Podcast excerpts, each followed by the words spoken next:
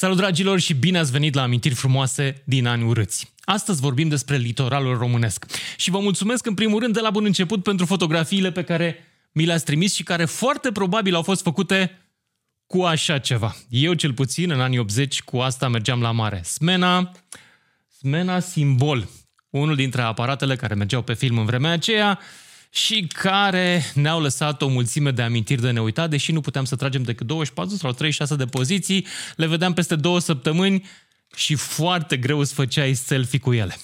Dar despre altceva vreau să vorbim astăzi. Despre cum era la mare înainte de 89, cât de bucuroși eram, cât de uh, greu era să ajungi acolo, cât de complicat era să faci rost de ceva de mâncare bun sau de băut.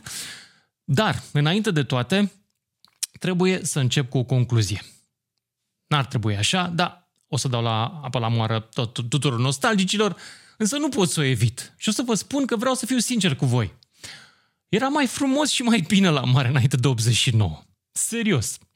Nu pentru că era comunism, nu pentru că era egalitate, fiindcă nu era. Eu, de exemplu, nu aveam ce să caut în barul Melody, unde erau toți șmecherii, toți securiștii, toți copiii nomenclaturii. De asemenea, nu pentru că își putea permite toată lumea. Nu își putea permite toată lumea. Familia mea, de exemplu, compusă din mine și din mama, n-avea cum să se ducă nici măcar la hotelurile care astăzi sunt de două sau de trei stele. Era prea scump pentru noi, stăteam în gazdă. Nu. Era frumos din alt punct de vedere. Încă nu-l distrusese încă nu făcusem bloc lângă bloc, peste spații verzi, peste clădire, peste clădire, încă nu venise nu capitalismul, ci corupția. Și pofta de bani a unor foști comuniști care au ajuns mai departe șefi peste mare. Acum, ce era simpatic? În primul rând că pe plajă nu existau niciun fel de umbreluțe de închiriat. Oh, stați așa, cum? Nu erau umbreluțe de închiriat? În vremea lui Ceaușescu? Și asta e rău? Nu! Era absolut senzațional, era minunat pentru că pur și simplu nu trebuia să... Fi, nu erai jegmănit de nimeni în momentul în care ajungeai pe, ajungeai pe plajă. Deci întâlnirea cu marea era una, cum să vă spun, pură, plăcută Interesant, vedeai marea din orice poziție. Când te ridicai de pe ceașa, vedeai marea. Nu vedeai stuf, stuf, stuf, stuf, plastic, plastic, luborg și mai, mai ce era alte umbreluțe până undeva se zărea așa un petec mic de mare. Nu, marea se vedea tot timpul. Aveai orizont. Asta era extraordinar, aveai orizont. Mi-e dor de marea aceea și de cearșafurile astea. Dar nu era totul chiar roz. În primul rând că ceașaful trebuia să vii cu el de acasă. Nu acceptau aia de la hotel să-l iei de la hotel, se enervau pe tine. Așa că oamenii își aduceau cearșaf, pur și simplu, într-o mare sacoșă de plajă. Problema era că plajele erau oarecum mai puține decât acum, nu erau atât de în vogă Vama Veche și 2 mai și românii, în vremea aceea, nu puteau să plece, cei mai mulți din țară. Așa că aceiași, mă rog, un număr mai mare de români decât în ziua de astăzi, se înghesuiau pe suprafețe mai mici de plajă. Ca atare, plajele erau, știi cum, ca în Antarctica, plajele alea cu pinguini și cu foci, unul lângă altul. Știi, vă stă cu teleobiectivul. Plajele erau înțesate de oameni. Dacă nu te duceai la șapte dimineața să prinzi un loc mai în față sau un cearșaf mai bun, era terminată treaba. Nu mai. Trebuia să stai pe undeva pe sus pe iarbă, la Eforie Sud cel puțin. Era groasnic. Da, interesant. Pentru că te amestecai cu lumea. Lumea nu era întotdeauna ok, dar exista un mare avantaj în vremea aceea, în sărăcia noastră.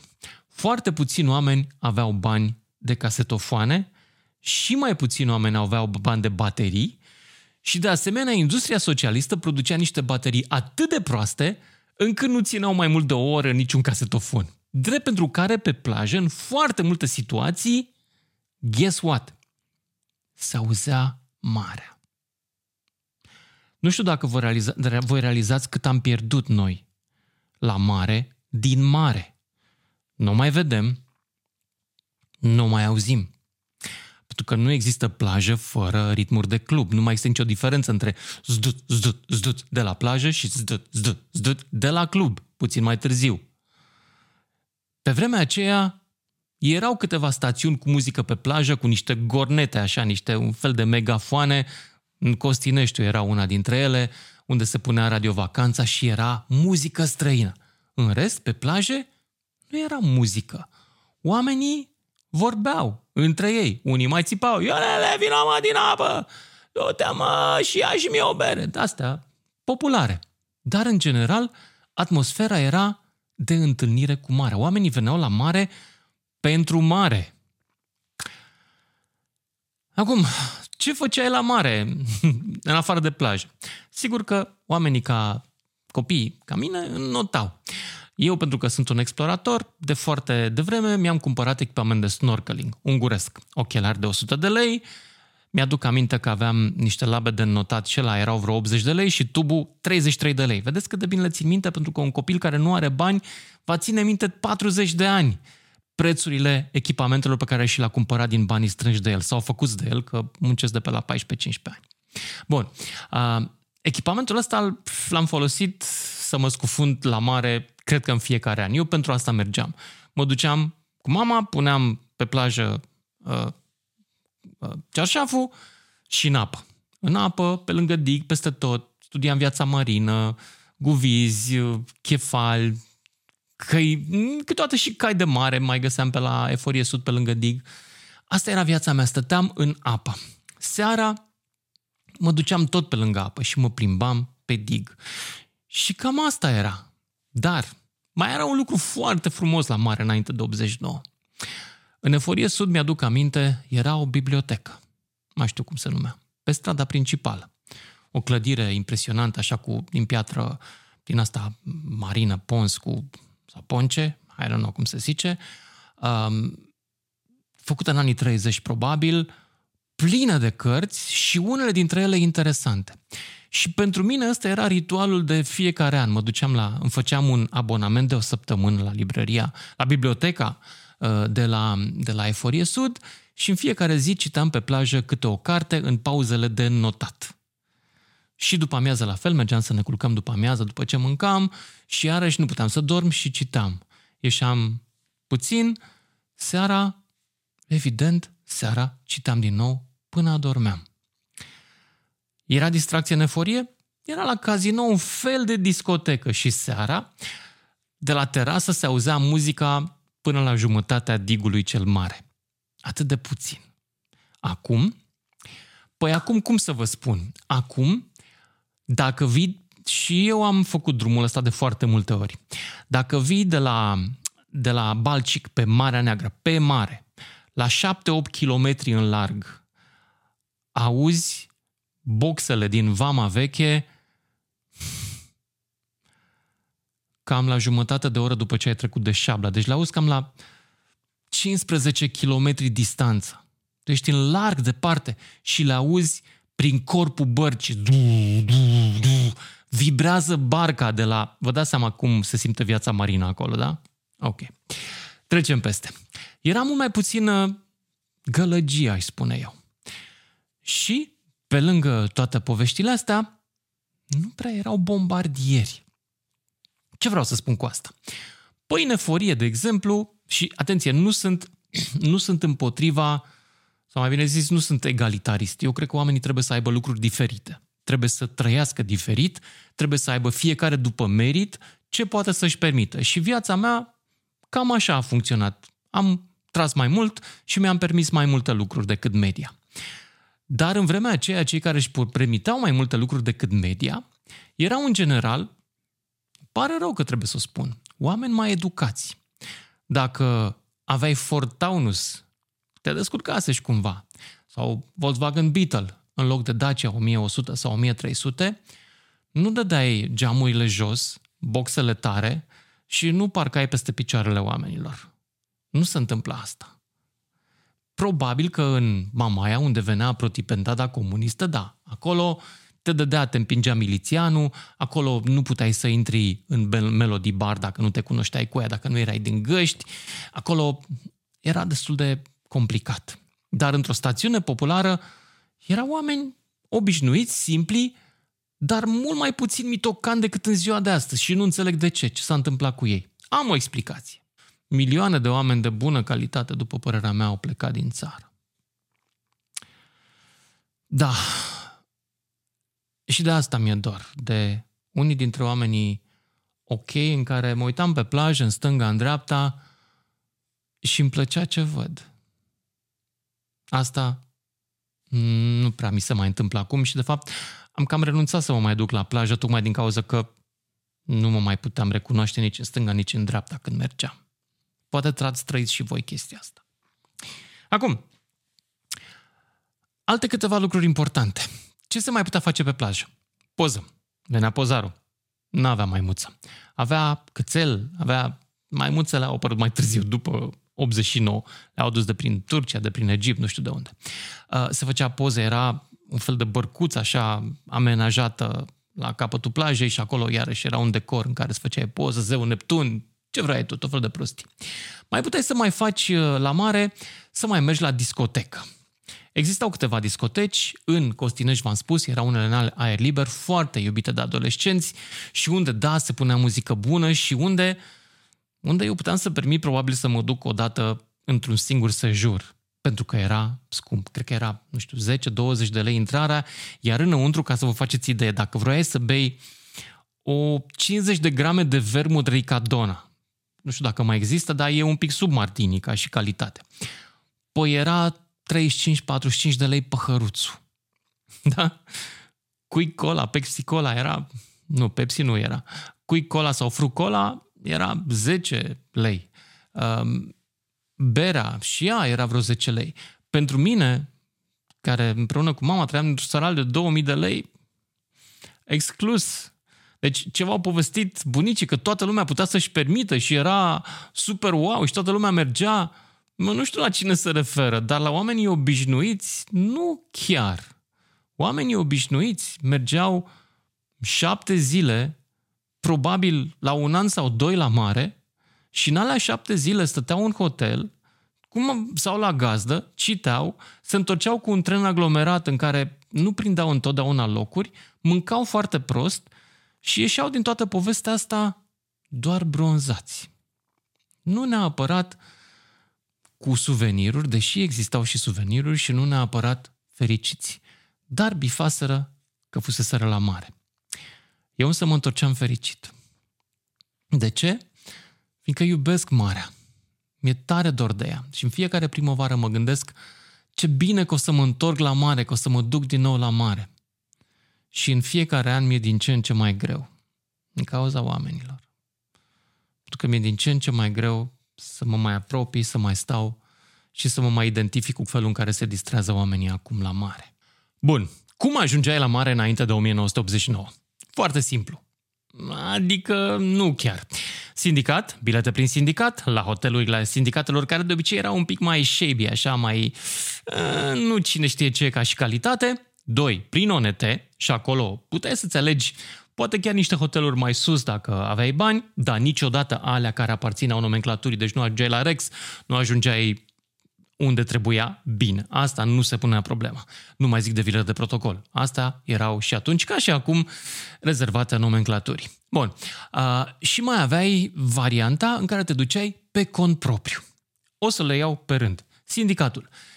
Am fost o singură dată prin sindicat, la Venus, prin anii, sfârșitul anilor 70, îmi aduc aminte că mâncarea era atât de proastă încât după ce terminam la hotelul nostru, un hotel de două stele, trebuia să trecem vis-a-vis la uh, împinge tava ca să completăm pentru că nu ne puteam permite. Și a fost foarte, foarte usturător din punct de vedere financiar.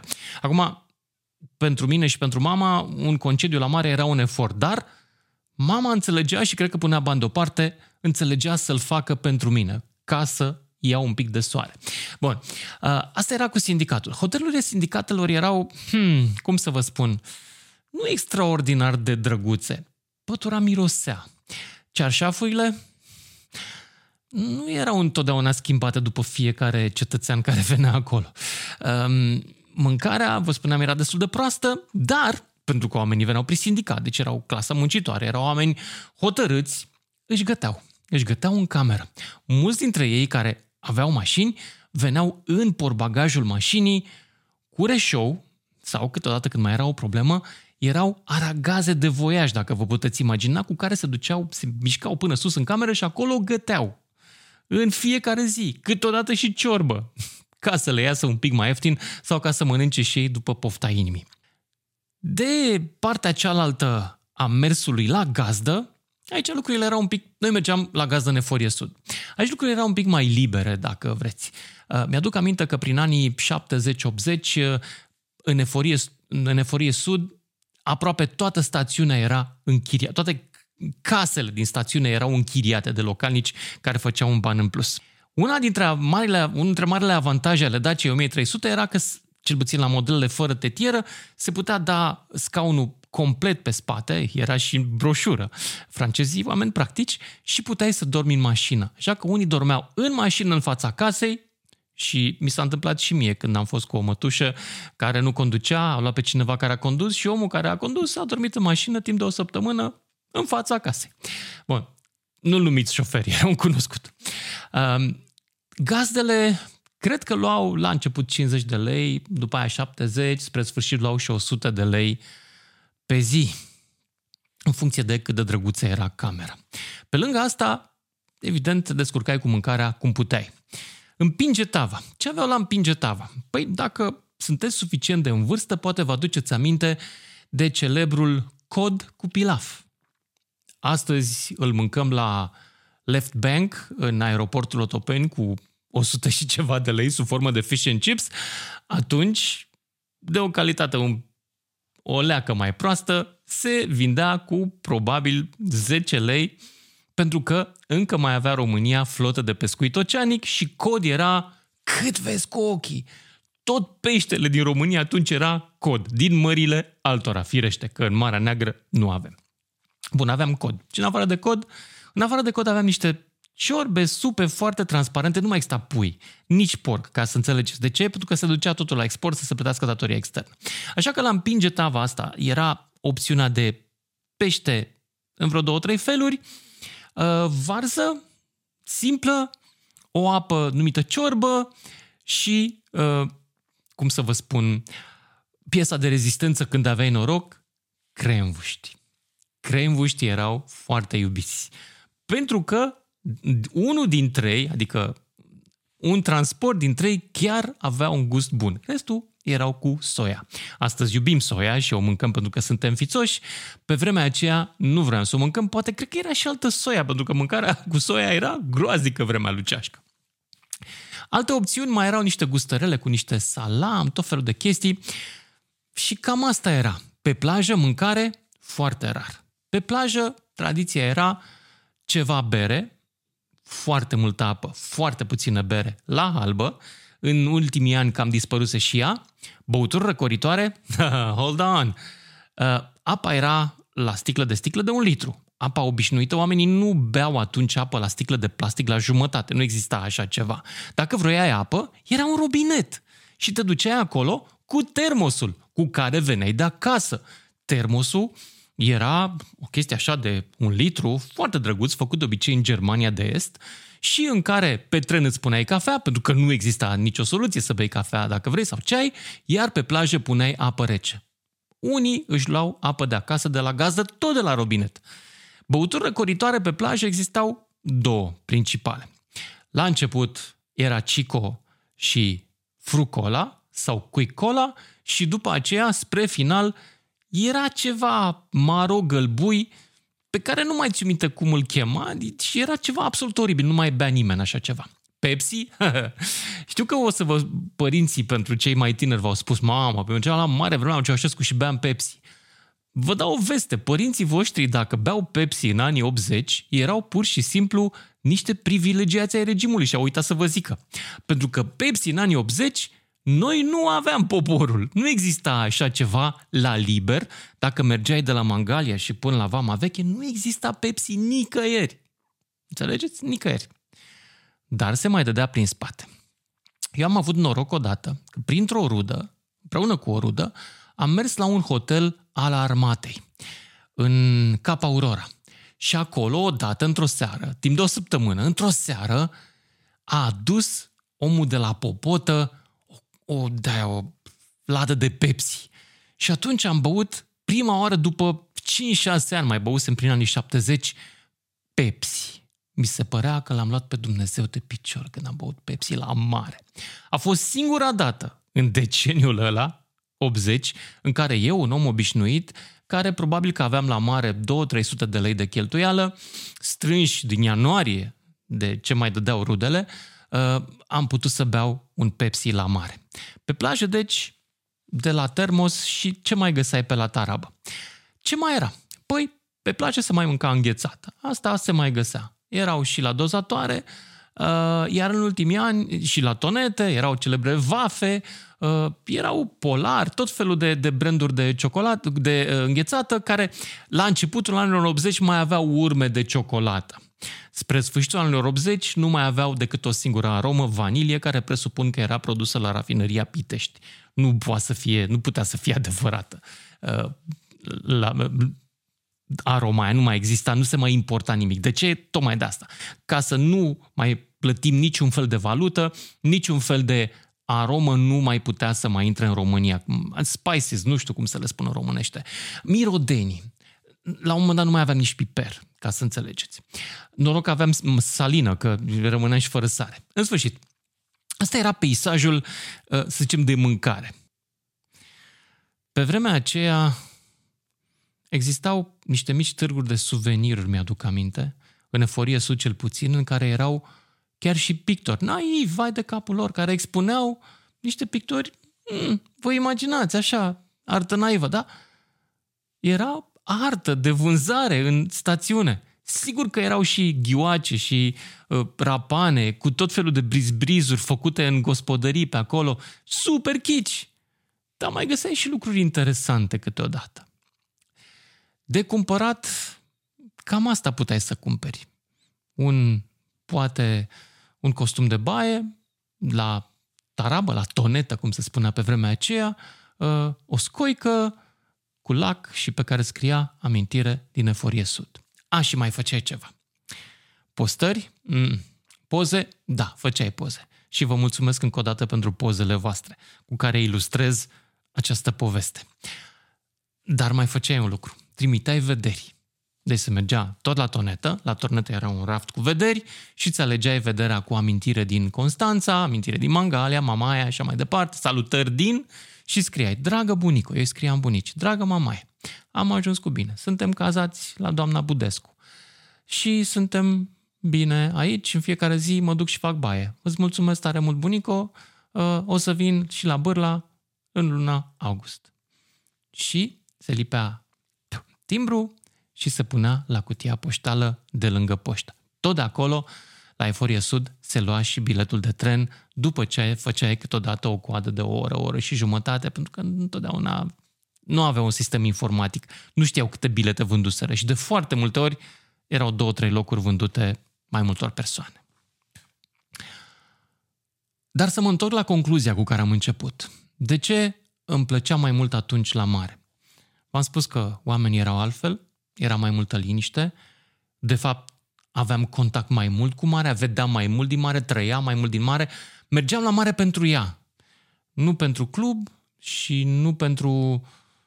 Unii merg pentru iarbă, nu pentru uh, ce să mai fi întâmplând în vamă. Nu vă imaginați că nu mergeam la mare pentru dragoste. Mergeam și pentru asta, când ne-am făcut mai mari. Dar asta este o altă poveste pe care nu sunt în măsură să o dezvălui, pentru că s-a întâmplat și unei alte persoane și n-am permisiunea. Și nici nu cred că e bine, pentru că fiecare are povestea lui de dragoste de la mare.